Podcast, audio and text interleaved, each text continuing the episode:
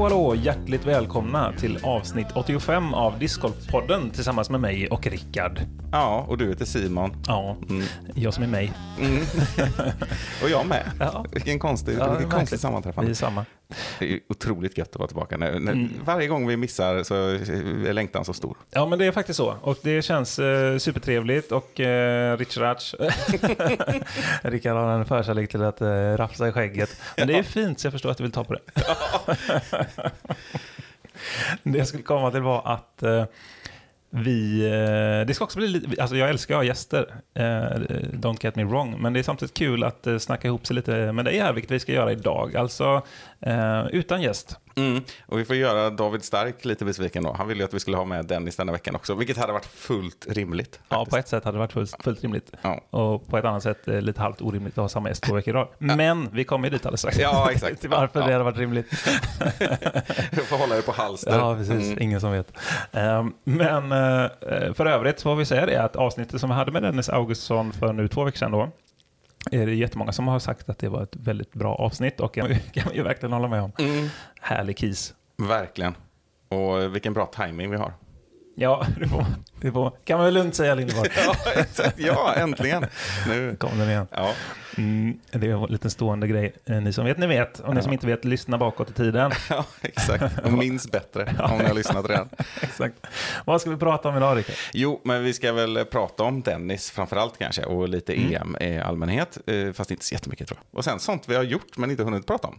Ja, exakt. Mm. Vi, det, för oss ligger det nära, nära till hands med de discgolf-saker som vi är mest involverade i. Och det, det är roliga grejer som till exempel Ale, SM, eh, allmänt om eh, livet och dessutom Åland Open Ja. som ska bli intressant att få lite uppföljning kring. Och eh, inte minst alla härliga personer som vi följer och får träffa i discgolfvärlden som till exempel Dennis Denke Augustsson. Ja, precis. Mycket bra.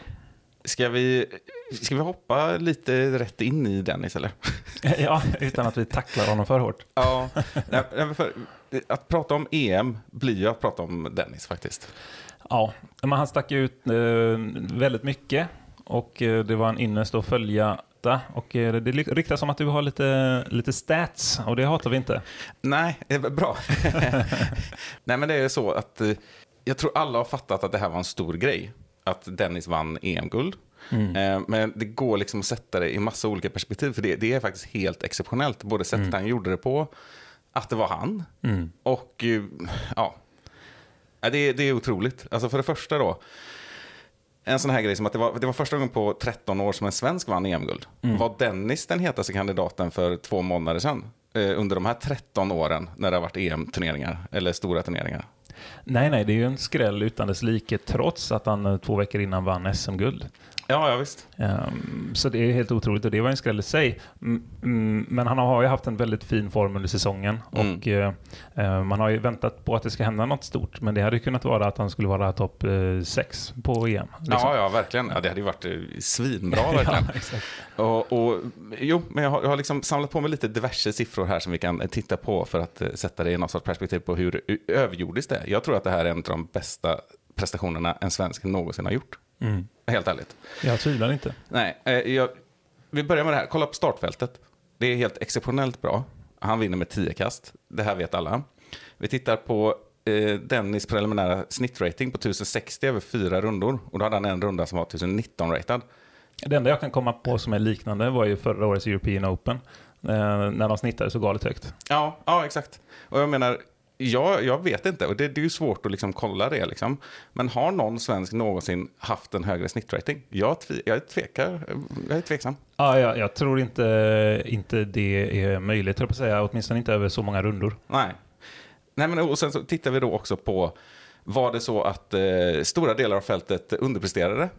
Nej, Nej. det är det inte. Dennis var bara helt jävla exceptionell. man, Ja. säga, helt eh, eh, frispråkigt Ja, uttrycka sig på det sättet. det är ett sånt tillfälle.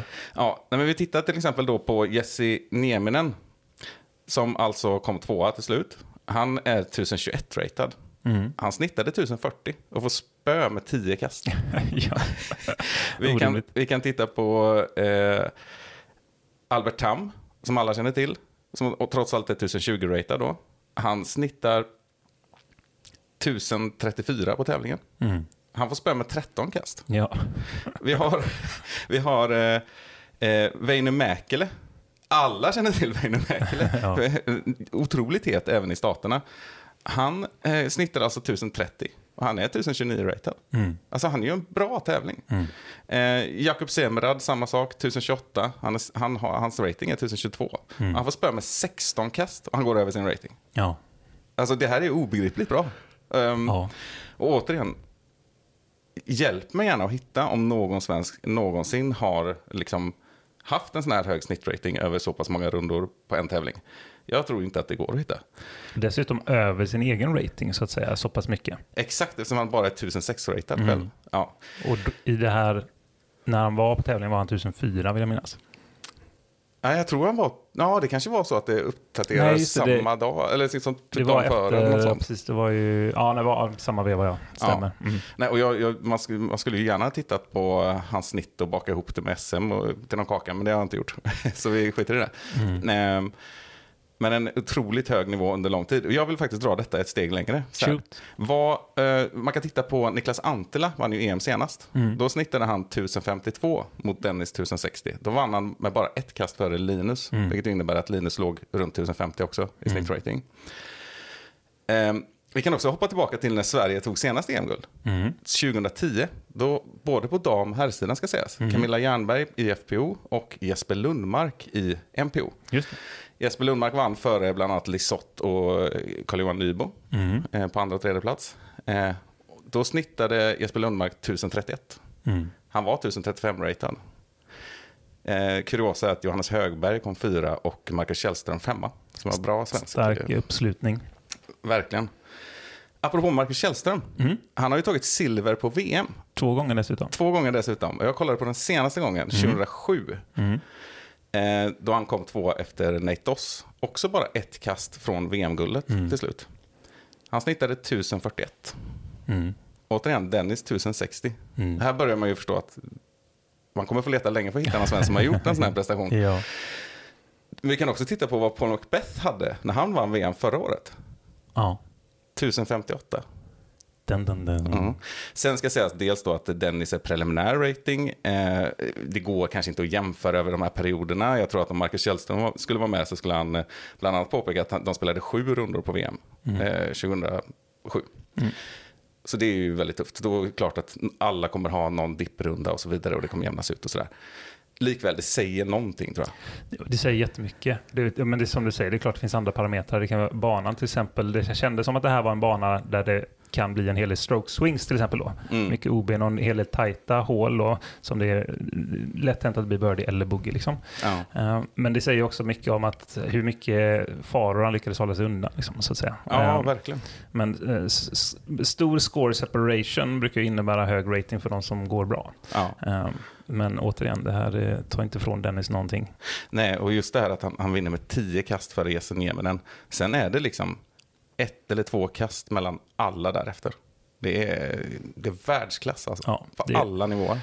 Det är Kristin Tatar-mode, liksom. Eh, om man exkluderar en runda senaste året ungefär.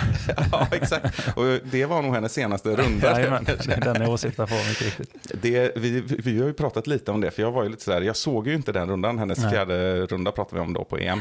Eh, och där det dippade något oerhört. Mm. Jag vet ju inte, jag har inte sett att det beror på någonting särskilt, men ni får upplysa oss om ni lyssnare om, om det var så att hon hade någon liten skada eller skulle spela av eh, guldet. Liksom. Mm. Annars kanske skulle, hade det varit runda ett på en annan tävling hade hon brutit. Jag vet Mm. inte, men jag har inte sett något om det i alla fall. Vilket inte betyder att det inte har hänt. Nej, och om, av förklarliga skäl så har det varit väldigt mycket svensk fokus eh, kring detta. Och inte bara från oss, utan Ja. övriga. Eh, om man är från Sverige åtminstone. Men hon ledde ju med 16 kast inför sista rundan. Vilket också är så här anledning till att man kanske inte prioriterar att titta på det. För det är inte så jättespännande. Exakt. Det var väl inte riktigt läge för någon svensk heller att, eh, att knipa en medalj där i det läget heller. Men Silva Sarnen tar ju igen 11 kast typ. Och vad var det? Hon var ju nästan i kapp liksom efter halva rundan. Ja, Det var ju helt sjukt alltså. Sen blev det väl tre kast till slut tror jag som skilde. Så Ja. det var ju tokigt. Och sen såg man ju på Tatar att eh, det betyder mycket och eh, så. Och det kanske det gjorde lite extra mycket just med tanke på att det blev eh, läskigt spännande för henne i slutet ändå. Då. Ja. Sen för alla som oroar sig lite här nu för att man kanske vill att Tatar ska bli första kvinna över 1000 i rating. Eh, ingen större fara än på taket. För det, det är ju trots allt så att riktigt dåliga rundor i förhållande till vad man brukar prestera räknas ju inte in. Och i detta fallet så har eh, Kristin just nu en runda som inte räknas in i, utav de som hon har i sin nuvarande rating. Den är på 9,28 i rating. Det räknas alltså bort om man är Kristin Tatar. Eh, den, den rundan hon gjorde på EM var 8,92 tror jag. Ja, den går ju fet bort. Ja, Mm. Och eh, vi får ju också ge en eh, stor eloge till eh, Kristin Tatar gällande den här monsterrundan hon gjorde. Som var, var det 10.53? ja eller 54 tror Ja, jag. där någonstans. Som är alltså den femte högst ratade rundan en kvinna har gjort eh, någonsin. Mm. Ja. Och eh, det är bra. Ja, det, det, är, det är, så kan man sammanfatta det faktiskt. Och 9,94 har hon ju rating nu och det är ju inte många poäng upp till att hon tar den där bästa ratingen någonsin i historien. Ja, där snackar vi, alltså det är en dömgräns för de flesta männen så att säga. Ja. Och att då eh, lösa det som första kvinna genom historien, att, att bli 1000-ratad, det hade blivit en big thing. Ja. Page Pierce var uppe och liksom snuddade vid det några gånger för några år sedan, men nu känns det ju, det känns ju som ödet att det ska vara Mm. Tatar. Faktiskt. Så ja, Goosebumps. goosebumps. vad, Kul. tyck, vad tyckte du om banan bara snabbt eh, på, eh, på European eh, Championship? Alltså, det är ju, det är ju jag börjar bli lite mer ödmjuk i det här när, Mm. när man också är med och arrangerar tävling och så. Men eh, sammanfattningsvis, jag är väldigt kluven. Alltså jag, jag, jag såg ju väldigt mycket positivt i sociala medier från spelare i början där, innan det började. Eh, och eh, var lite förvånad, för jag tycker ju så här, jag, jag var själv så här att jag, eh, när jag såg 10 på hål 1, att det tyckte jag var en väldigt kul idé, för att det kommer publik och sådär. Och det håll- mm, tycker jag fortfarande.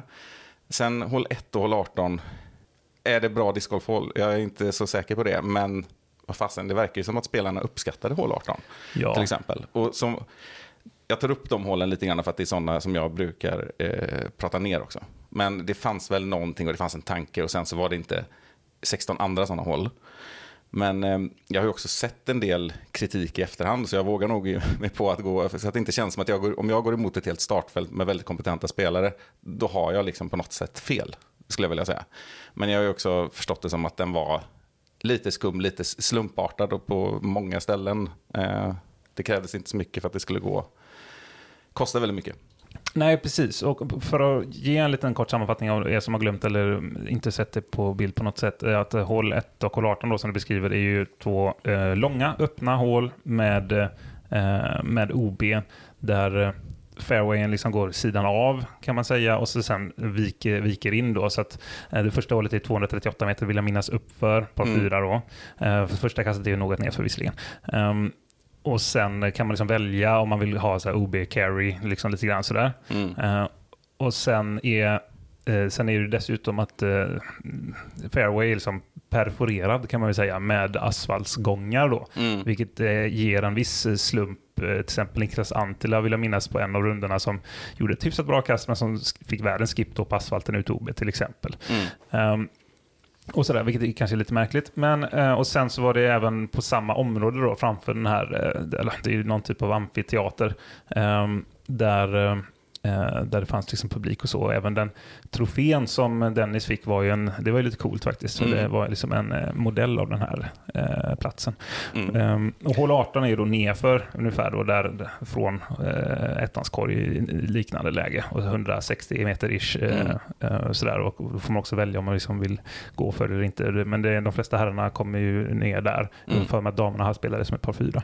Ja, det gjorde de, men det var, där var det väl många som spelade för Igen då också. Ja. Ja, det har jag ju sett. I alla fall på träning var det ju inga problem för eh, våra svenska deltagare, till exempel Jenny Larsson har jag sett eh, Mm. lägga fram den där till Mm. korg också. Snyggt. Så det är ju, och det är ju det som är också, det är sånt som gör att man kanske ska vara lite ödmjuk med att eh, då förstår man att det är en höjdskillnad också. Eh, och sådana saker spelar liksom in i den här helheten som man inte kan uppleva om man inte har varit på plats. Eh, så därför vill jag säga det. Det är så, så jag har sagt lite när jag när jag var på Konopister på förra EM då. Mm. Eh, Och att den var ju ännu finare än vad jag trodde. Och den var helt annorlunda från vad jag trodde fast jag hade sett jättemycket på liksom, eh, tv, om vi säger så. Mm. Ja, För att jag är 80-talist. Eh, Just de här höjdskillnaderna var mycket mer brutala och mycket mer genomtänkta eller spelförhöjande på något sätt. Mm, Och påverkade hålen på ett annat sätt och förklarade vissa andra utformningar på i fairway. Ehm, så att, eh, det kan ju funnits någonting som, som går en förbi när man sitter hemma. Sen ehm, en annan sån sak, och det hade ju du också påpekat, att jag har ju varit lite sådär att jag har ju ändå tyckt att det varit väldigt häftigt att spela på The Beast, där European Open spelas. Och så har du Ja. sagt, men är det verkligen, och det är ju sådana banor du inte tycker om. Ja. Och då ska man liksom verkligen då, i detta fallet, eh, vill jag ta likheten att, likheten att eh, omgivningen, inramningen, eh, Mm. ju, spelar ju jättestor roll. Och i Mm. detta fallet så hade de ju en, ett avstängt område, eh, begränsat område i Tallinn, en park, ett parkområde som de nyttjade. Och för publikvänligheten var det ju fantastiskt bra. Lätt att ta sig mellan hål, bra att se eh, vad som pågår och sådär. Kanske då, eventuellt, i, i den här teorin, eh, inte lika spelvänligt om man var spelare. Eller liksom eh, en lika högklassig bana eh, som mästerskapsbana, där Mm. kraven är höga för spelarna. Och den där slumpen kommer man... eh, Det är, det är inget bra.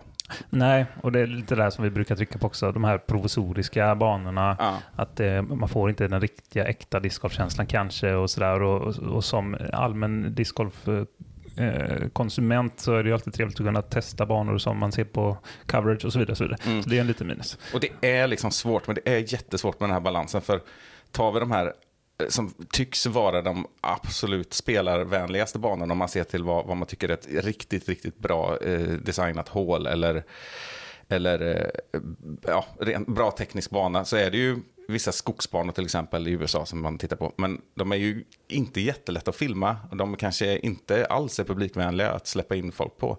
Eh, och det är svårt med den där balansen. Så att, eh, vi letar väl fortfarande efter det i den här sporten. Liksom.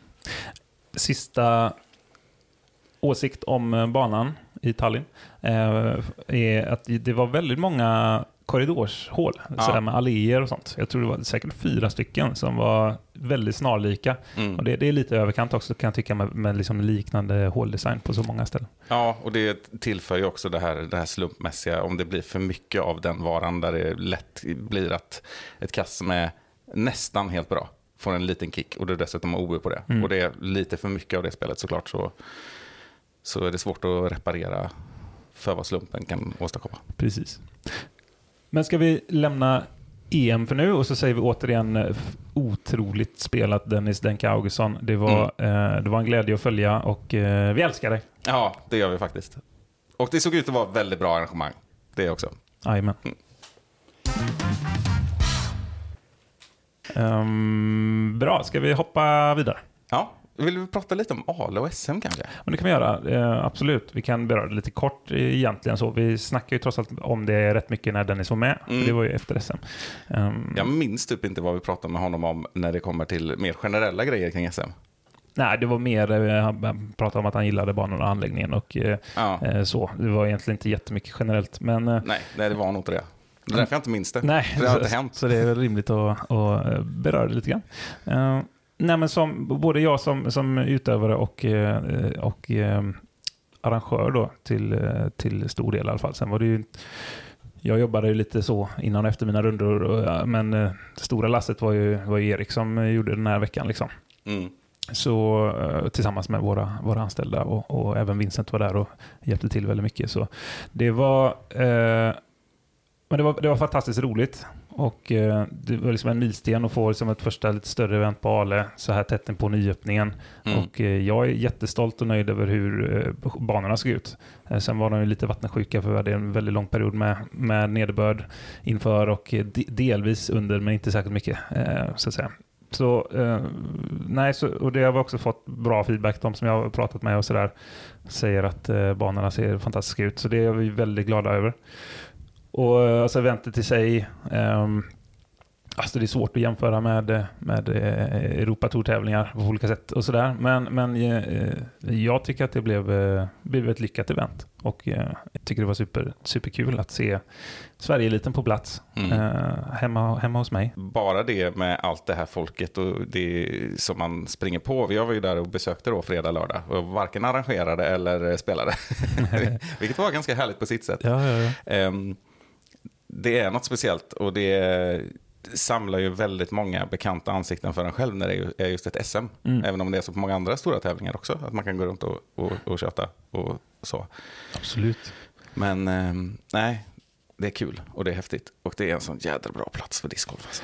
Ja, men det är det faktiskt. Det är, det är ett, eh, ett härligt center på det sättet. Och Det Mm. var en ganska trevlig liksom, mediauppslutning också som Ja. är härligt för både liksom Ale såklart, men för discgolfen i stort. Mm. Att eh, GP var där, Ale-Kuriren var där, eh, P4 Göteborg var där, SVT var ju där också. Mm. Och med På Sportnytt och allt möjligt där. Så det var ju det var kul. Mm. Ja, verkligen. Alltså, det tycker jag var svinbra. Absolut. Det som, det som också slår mig lite grann, eh, nu ska man inte bli negativ på detta, men det är, det är att inget ont då om ni, om ni lyssnar GP och SVT och sådär. Men det man önskar för sporten skulle är att vi någon gång kommer förbi den där barriären av att man måste presentera att här pågår någonting alldeles eh, unikt och speciellt. Att de kastar frisbees i skogen. Hur funkar det här då? Hur funkar det? Alltså, snart är det väl, eller man kan ju hoppas, jag, jag tror att det är en rimlig, ett rimligt sätt att angripa det som, som, som redaktion. Liksom. För att allmänheten är inte tillräckligt upplysta, det är det jag försöker säga. Men snart måste vi väl ändå vara där. Ja, ja men jag håller med. Det är liksom inte eh, kärringkonk eller bastu-VM som vi håller på med. Liksom. Nej, och jag menar i ett kort reportage så måste man ju inte förklara exakt de små detaljerna i hur en diskus flyger som bäst heller. Eh, eller något annat. Kanske kan man lita på att folk är lite införstådda, snart i alla fall. Jag hoppas det. För att golfsport fattar man ju. Liksom. Mm. Jo, exakt. Nej, jag, det har jag också reagerat på lite, att det är liksom lite sådär, eh, fortfarande skoj och ploj över det eh, Mm. utifrån det mediaperspektivet eh, ofta. Mm. Eh, vilket är ju mycket bättre när det är de här sändningarna, en del av SM-veckan till exempel. Där känns det som att då är det liksom en, en riktig sportsändning inom citationstecken. Ja, exakt. Ja, men precis. Mm. Och där finns det ju också, det är ju det då, då finns ju tid att fördjupa sig och gå in i detaljer när man väl har presenterat själva konceptet. Liksom. Men nej, det, det är bara en sån kort reflektion att det, det är synd att det, att det fortfarande är så. Mm. Men eh, det är ju jättebra. Och det här har vi pratat om i podden och vi har framförallt pratat vid sidan av. Jag har ju varit lite mer sådär att kanske är det inte så himla noga med de traditionella medierna. Du har varit mer att det fortfarande är viktigt. Men jag, jag, är ju, har ju vänt mig emot mer eh, det du är inne på. Liksom, att jag tror fortfarande, eller uppenbarligen är det ju så. Att vi behöver få in det mer i traditionella kanaler och nå en, nå en bredare allmänhet än just det här eh, väldigt framgångsrika YouTube eller separata streamingkoncepten som vi har i den här sporten. Men det andra krävs också eh, för att ta sig framåt, tror jag. Mm. Ja, absolut. Ytterligare ett sidospår helt enkelt. Ja, precis. Nej, men jag kan väl nämna också att eh, banorna ser ut som, mm, alltså design och layoutmässigt är det ju väldigt mycket som är samma som det varit. Mm. Som det till stor del bör vara också. Sen så vill vi utvecklas med sporten och eh, göra saker och sådär. Och vi har gjort några ändringar då, som till exempel greenen på 18 och eh, hål, eh, på gul då, och eh, hål 10 på vit har fått en liten förändring. Mm. Ehm, det blir lite för öppet där utanför staket och annat. Tänkte vi men få in liksom en lite mer ehm, vad ska man säga, en lite mer händelserik rik green till exempel. och Så Så det har vi eh, flyttat bak något och gjort lite ändringar. Men där hörde jag faktiskt bara positiva eh, saker från eh, utövarna som, Mm. eh, som jag pratade med. Så det var roligt. Och så är det två nya Pro då som var en del av eh, MPOs eh, tävlingar då på, på gula banan. Och de, eh, när vi kommenterade så erkände jag ju under liksom sen livesändningens gång där att eh, jag har ju inte spelat, det, är ju gul 8 och 17, Mm. eh, att jag inte hade spelat dem eller testat dem. Det gjorde jag ju faktiskt igår. Ja, just det. Ja, de Mm. var ju suveränt bra. Ja, och de såg ju mycket bättre ut än när man stod och tittade på dessutom. Mm. Alltså, eller, åttan var ju tuff alltså. Men Mm. precis som det ska vara. Tar man bort något mer, då blir det för lätt plötsligt. Mm. Och, är det, och 17 var ju så här, mycket snyggare när man stod på 10. M- Eh, svinbra verkligen. Ja, roligt. Eh, för den, den, då tänkte man, jag tänkte ändå så här, det där trädet, liksom, det kommer, även när jag gick bakifrån, för jag spelade från main team först och så gick jag bak, liksom, tänkte Mm. det, undrar om hur man ska göra, om man kanske kan ersätta det. Men det var ju inte alls, det var ju skitbra. Mm. Svårt för lefties har jag förstått eh, och det kan jag också förstå. Men ja. Ja. Denka visar ju att det går ju alldeles utmärkt. Ja, jag vill minnas att han parkade när jag var och tittade på runda tre. Där, Just det, ja. men-. En härlig sån flip-up liksom. ja, just det, när jag var och tittade på runda tre. När jag också kommenterade det sedan i efterhand, för det var ju, det var ju där vi Mm. Just det, var exakt. inne och, och kommenterade också. Så att jag har ju sett det två gånger. Ja.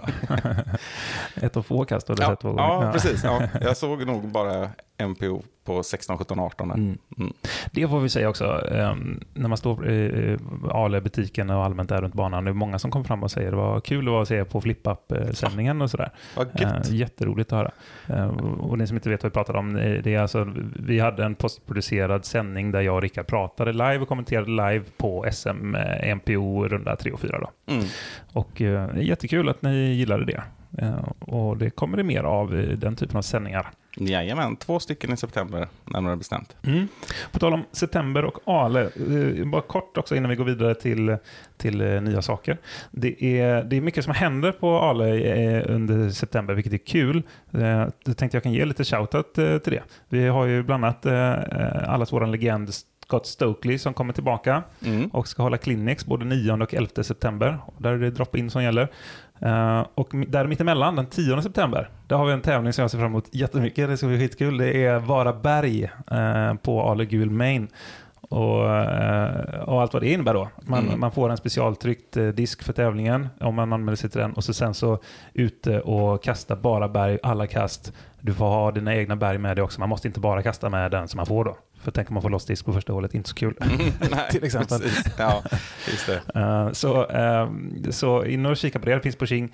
Det hade jag verkligen rekommenderat. eh, Och uh, Stokely själv ska vara med och Mm. eh, man lottas in i, eventuellt och i en grupp med honom. Det hade ju Mm. varit häftigt att få gå en runda med honom när han briljerar gissar jag. Mm. Eh, Ja, det kan vi nog nästan förutsätta. Här, alltså. Om någon slår honom här nu, ja, det borde vara ett specialpris nästan. ja, jag blir, då blir jag sjukt imponerad faktiskt. Mm. Alltså, han, är, han är inte oslagbar på någon sorts eh, global nivå på något sätt, men just han, Ali Gul och en berg, nej, det, det tror jag faktiskt inte någon kan göra. Nej, jag tror fan inte heller det. Kan inte komma på. Ja, Josef Berg då, om han dyker upp, vilket vi hoppas där. Mm. Men ja, jag skulle fortfarande säga att han är, han är definitivt underdogen. Tveklöst så. Ja, speciellt också nu när han inte har sin forehand riktigt. Han har Ja, ju problem ja. med axeln, eller armbågen stackars eh, Josef. Ja. Men eh, trots detta har han ju spelat ganska bra faktiskt golf det senaste. Ja. Eh, och ge- en shoutout till honom och Linus för övrigt som vann par eh, EM. Mm. Eh, lite under radarn den tävlingen kan man väl säga. Men, Mm. men fantastiskt eh, kul. ja, verkligen. Och sen kort bara då. Swedish Amateur Championship 15-17 september. Typ 400 pers. Ja. Kommer bli ett, eh, Sveriges största discgolf-tävling någonsin. Ja. Eh, bara en sån sak. Alltså det hade man ju, det är väl också, hade jag också velat åka ner och bara titta på. Ja, kommer bli, eh, kommer bli häftigt. Eh, Alla Ale-banor minus blå och eh, Uspastorp kommer vara en del av den tävlingen. Ja, ah, just det. Mm. Uspastorp också ja. ja. Det är ju Mm. svinbra. Kul. Det är kul. Och så sen helgen efter det, Heat and Open. Ja, det, ni fattar, det är massa grejer på gång. så det är roligt. Det kan vara bra att uppmärksamma folk på sånt som jag har i huvudet. Mm. Mycket att se fram emot. Ja. Och om vi ska se, fram, se bak emot någonting Mm. på ett bra sätt. Ja, det lät negativt, Ja. insåg jag. Det var inte meningen. Eh, är ju... eh, Se ner på någonting. Kan se ner på...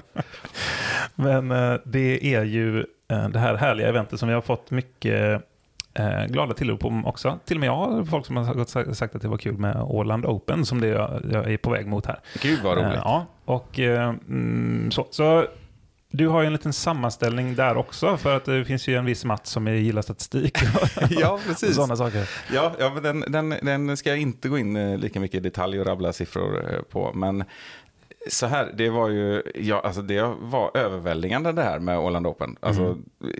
ja, du märkte ju, du träffade ju mig innan, dagarna innan och var på kontoret på förbundslokalen och sånt där. Eh, Det var, det var mycket att stå i för många människor, inklusive mig. Och jag har liksom, jag har fortfarande nästan inte riktigt landat. Jag har liksom varit på väg och tänker så här, jag måste lägga ut någonting av detta typ på Ja. Instagram liksom. Och fortfarande lite så här, jetläger kan jag tänka mig nästan så här, lite eh, efter all hets. Ja, ja verkligen. Jo. Och, och alla känslor liksom. Eh, och det, jag kan säga så här, om man eh, tänker sig att man vill arrangera en riktigt, riktigt stor tävling eller vara del i, i en organisation som gör det. det är, det är så otroligt mycket större än vad man tror. Det är så otroligt mycket mer att tänka på och det är otroligt mycket som vi inte hann tänka på i tid. Eh, för eh, det blev ju långa dagar mycket på grund av att eh, några av oss kanske har borde ha tänkt på vissa saker ett halvår innan och inte suttit kvällen före. Men det var den här orutinen. Sen tror jag ju, och det verkar ju som att eh, eh, de bristerna som vi kan se själva inte märktes på samma sätt ut till till exempel spelarna och besökare. Mm. För det var, jag har också fått väldigt, otroligt mycket positiva kommentarer kring detta. Um, men jag har liksom fortfarande inte förmått mig till att liksom lägga ut bara ett inlägg i på Instagram eller någonting. För att jag, jag kan inte sammanfatta det. Jag vet inte, så här, jag kan ba, antingen så lägger jag bara en bild och så Åland Open typ 2023. Eller så får jag döda så här, del 7.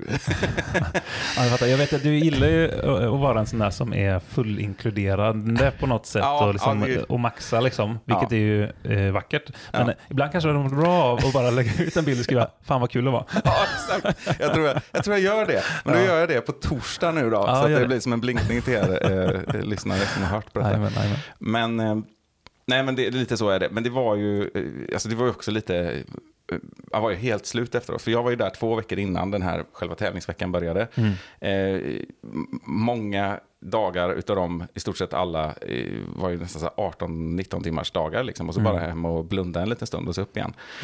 Mm. Eh, så då behövde jag ju liksom en vecka bara att sova och vara barnen efteråt eh, på något sätt. Men till tävlingen på något, i alla fall det är ju ganska otroligt att eh, se tillbaka på hur det blev och försöka minnas liksom vad visionen var innan eller vad förväntningarna var för en själv. Eh, så. Och det går, för det går liksom inte. Jag kan inte minnas riktigt exakt hur man föreställde sig det innan. Nej, men det har varit en långgående process också och stegvis byggs ja. upp kan jag tänka mig. Så det är svårt att se det här svartvita. Ja, exakt. Eh, och det var så otroligt lärorikt under de här veckorna också eh, med det ansvaret man fick. Eh, så att man har liksom internaliserat väldigt mycket saker som man inte... Man blir liksom på, ett sätt, eh, på många sätt nästan en annan person mm, efteråt. Mm. Men det måste ju sammanfattas som en succé på väldigt många eh, plan, särskilt med tanke på att det var ett förstagångsevent. Ja, alltså, jag tror det är det också som gör att många var så eh, imponerade. Att ja. det, liksom är, det är liksom första gången. Uh, och så. Så eh, häftigt. Ja, Nej, men det, det, det jag liksom tar med mig, det finns ju sådana här ögonblicksbilder och det finns eh, delar i det. Jag ska komma lite till några siffror i alla fall, för det går ju inte att sammanfatta detta på något sätt. Men det är det här, alltså den fantastiska uppslutningen och, och, och otrolig stab som jag pratade, jag har pratat om det innan också. När vi, haft, vi har ju ett avsnitt som heter Åland Open för inte så länge sedan. Men just att vi, vi har väldigt många, väldigt många stora ansvarsområden och till slut så hittar vi ju liksom det där under, någonstans under tävlingens gång att nu flyter det bara på. Nu vet alla ungefär vad de ska göra. Och då fattar man att det här kan bli hur bra som helst nästa år. Uh, alltså, det finns nästan inga gränser för hur bra det här kan bli. Så känns det. Mm. mm, mm. Och det är också uh, en realistisk liksom, tanke på något sätt. Så det är dels det och det här ett bestående, någonting som man liksom kommer minnas för livet, det är de här eh, orangea tröjorna. Alltså vi ansökte ju, försökte få in, få in volontärer eh, ganska gott innan och, och, vi hade en volontäransvarig då, Per.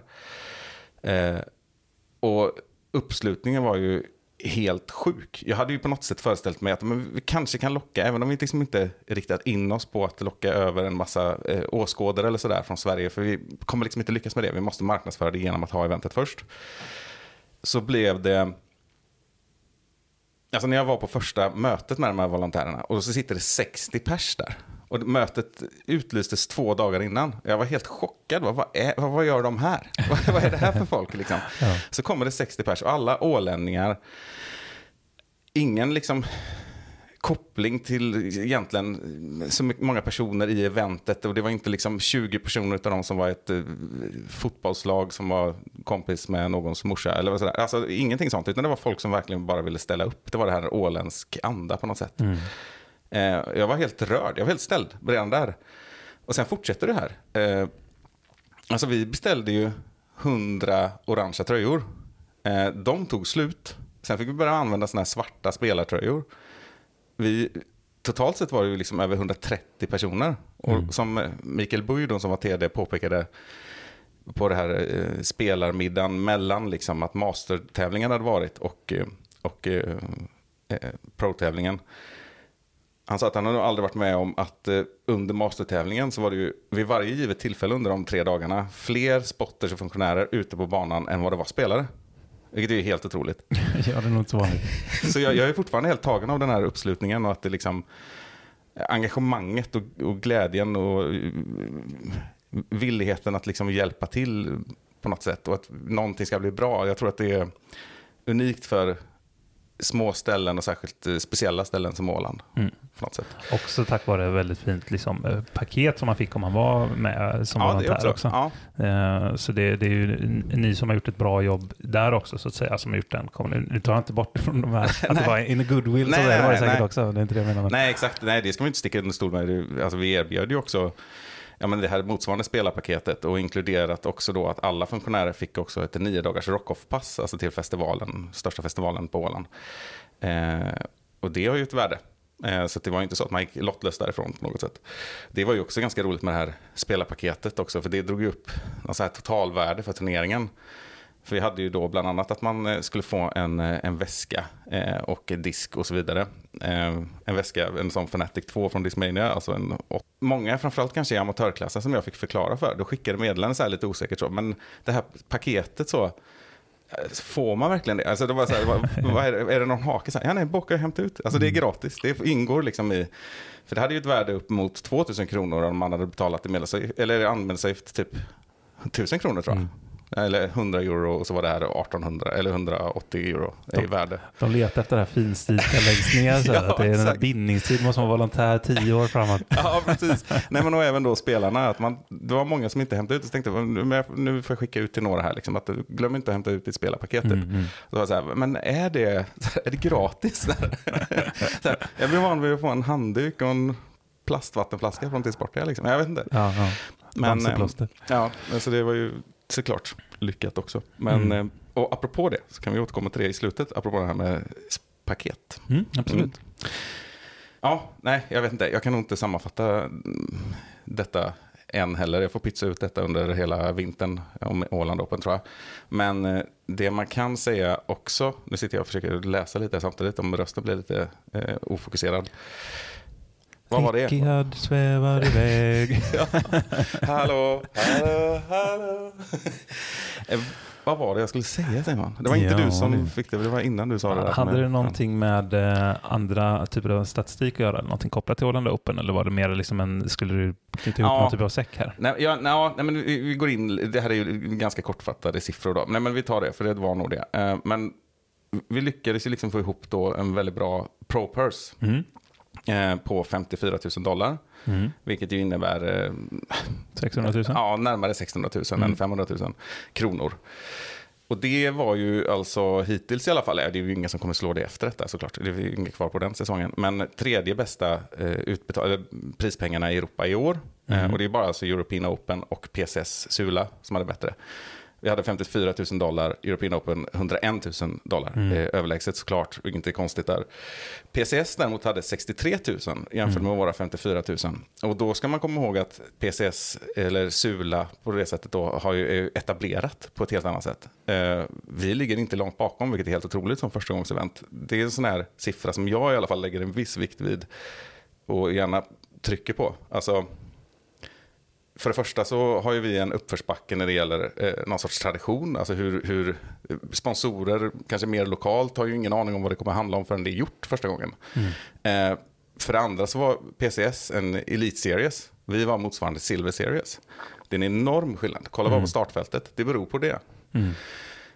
Eh, för det tredje så var anmälningsavgiften till PCS 350 euro. Vi hade 150 euro. Mm. Hade vi haft 350 euro, då hade vi kommit upp i en, en propers på 82 000 dollar. Mm. Alltså då hade vi varit 20 000 förbi dem. Det här är bara teorin, för vi hade inte kunnat ha en sån startavgift eftersom vi inte var elitseries och var oprövade. Då hade folk inte kommit helt enkelt. Så Mm. att det var inte, det är inte aktuellt. Det är rimligt att det blev som det blev, är det du försöker säga. Men Ja. det är intressanta siffror ändå. Ja, exakt. Mm. Och sen ska man komma ihåg då, Swedish Open, som är ett otroligt arrangemang, ligger ju i samma eh, härad, eller man ska säga, som oss, över 50 000 dollar. Övriga, de här eh, konopister, Krokhåll, Skellefteå, de ligger runt 30 000. Så vi är ju nästan uppe i dubbla där, som förstagångsevent. Och det är häftigt.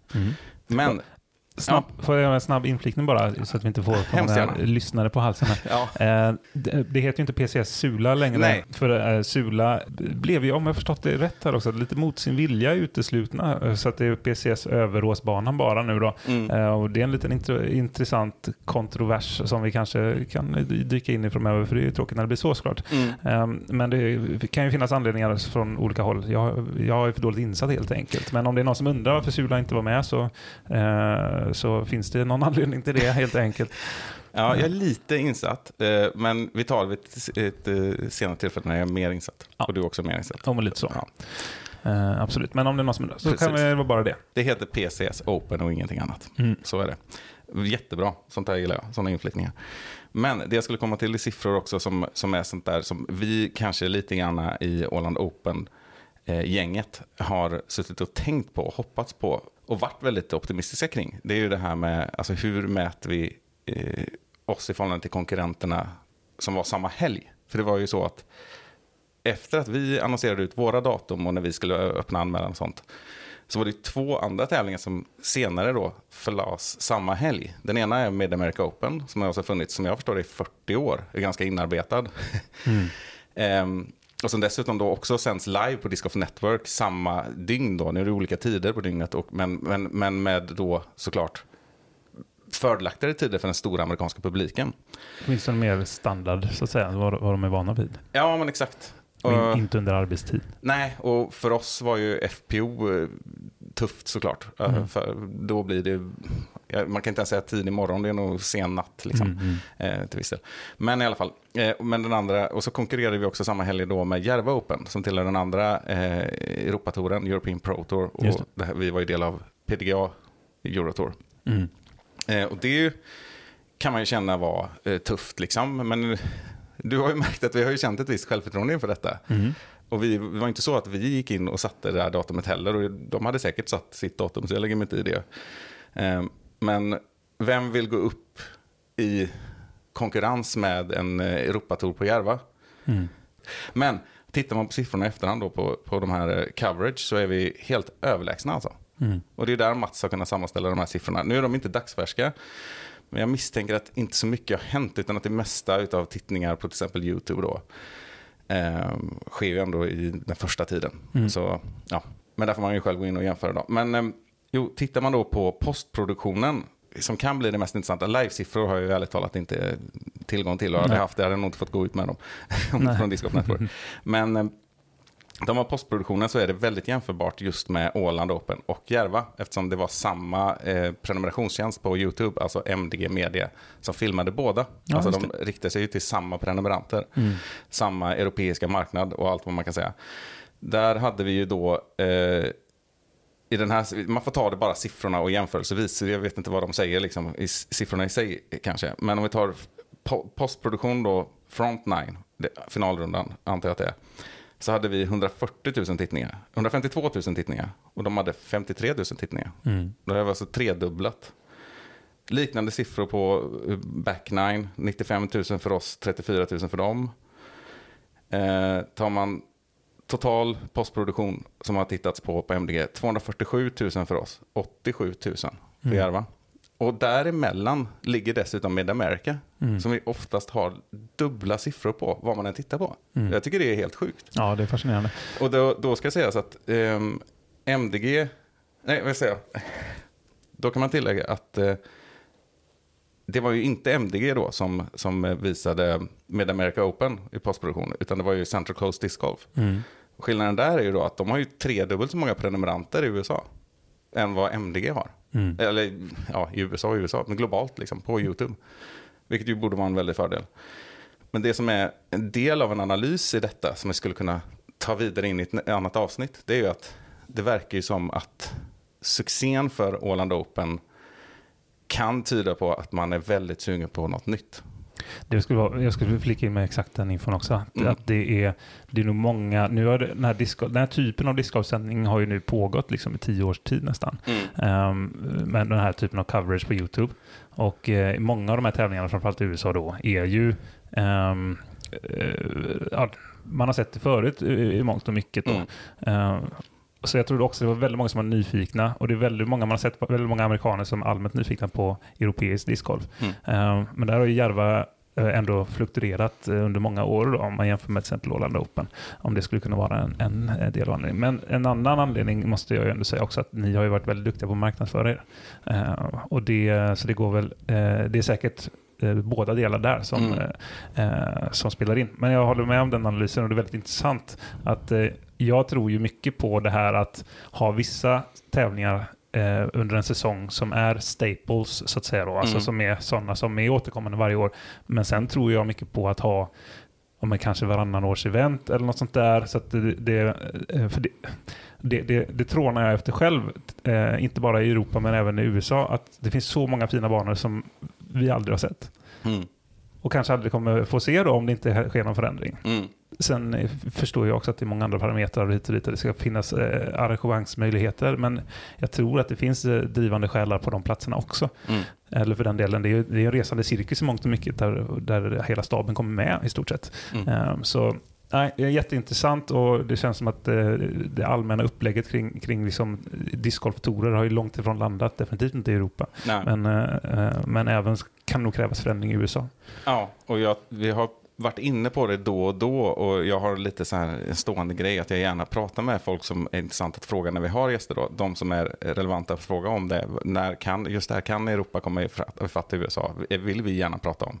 Eh, och eh, ni vet vad ni hörde först. Jag är helt övertygad om att eh, i närtid kan vi i alla fall säga att Europa kommer ta en enormt mycket större plats i discgolfvärlden. Eh, Ja, ja, ja. och, och så. Det Alltså, kommer gå nästa år. stormsteg nu, liksom. det har Ja. det redan gjort.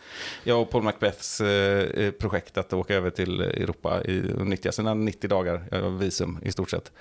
Han är, kommer inte vara ensam nästa år och jag tror inte att det är något problem att jag säger att Eagle under Roland Open eh, uttryckte det också att han, eh, han tänker ju också göra det. Han tänker göra samma sak som Macbeth. Det, och det, om det var i stundens hetta, det vet jag ju inte. Men därför vågar jag ju säga det också, eller berätta det vidare. Liksom. Men den, det är ju den känslan man har och att det uttrycks så här att man tror att många av de här amerikanska proffsen är väldigt sugna på att göra det, och vilket gör att fokus kommer behöva hamna lite mer på Europa. Och det är något nytt, och det är något nytt för spelarna, det är något nytt för tittarna i USA. Eh, och det är väl för bövelen på tiden att eh, även PDA kanske tittar utanför då, eh, sina do- hemmadomäner på något sätt. Mm. Absolut. Nej, det är en fantastisk tid att vara en europeisk discgolfare och se den här utvecklingen eh, i vitögat, höll på att säga. ja, exakt. Att se ner på den här utvecklingen kan vi göra några år. Jajamän. Nej, men väldigt, eh, väldigt roligt och eh, spännande framförallt, men också lite så här förvirrande i stunden. Olika saker liksom. Ja. När man är, inne i svängen och försöker driva podcaster och banor och allt vad det nu är, så, så är det alltid svårt att liksom hänga med. Men det, det är därför vi försöker hjälpa till, hjälpa varandra och hjälpa er som lyssnar exakt. genom den här dimman. Ja. Vi ska ju runda av nu och då kan vi väl runda av med att puffa för en giveaway. Ja. Ja, det är nämligen så att eh, alla våra lyssnare och följare på, eh, på sociala medier, Facebook Mm. och Instagram finns vi på. Vi är inte på TikTok än. Eh, jag vet inte det, om vi någonsin mentalt. kommer vara det. Ja, exakt. Precis. Eh, vi, vi får se.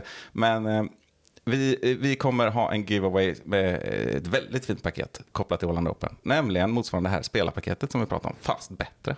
Cool. Vi snackar alltså väska. Vi snackar en disk, men inte den svarta disken som alla spelarna fick, utan en gul variant av den, Åland Open-disken, en Metaflake eh, FD. Eh, den finns bara i 50 exemplar ungefär, medan den svarta gjordes i några hundra. Mm. Mm. Exclusive. Dessutom den här gula disken signerad då av eh, respektive vinnare, Silva Saarinen och Miro Ryhänen. Inte illa. Nej, inte illa. Och sen så såklart den här fantastiska minin vars historia vi får berätta mer om vid ett annat tillfälle också. eh, men en silikonmini som har varit väldigt uppskattad och klistermärke, pin, keps. Mm. Det kommer ut på Instagram. Vi kör på Instagram va? Ja. Ja, och så puffar vi för det på Facebook eller något sånt där. Det kommer ut någon gång efter att detta avsnittet har släppts. Kanske inte på torsdagen, fredagen eller helgen, för då är vi lite bortresta också. Kan bli måndagen. Håll utkik för fan. Gå in och följ redan nu. Exakt.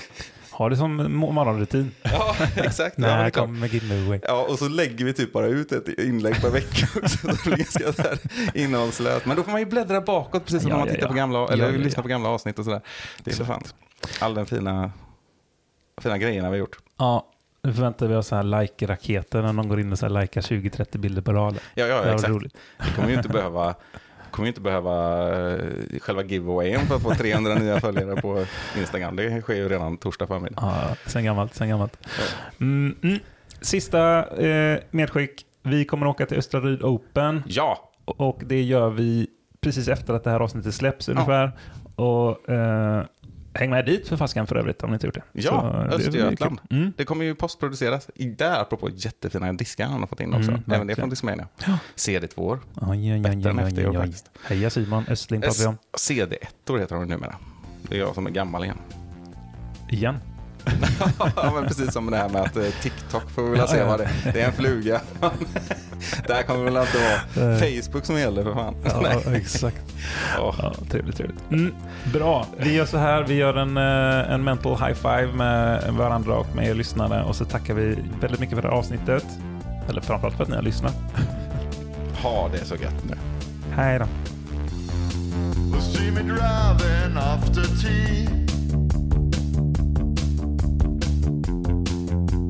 Weather's looking good. I got a disc bag full of tricks. Yeah, I got them spinning. I'm listening to music you can't hear. I got my magic plastic in the air.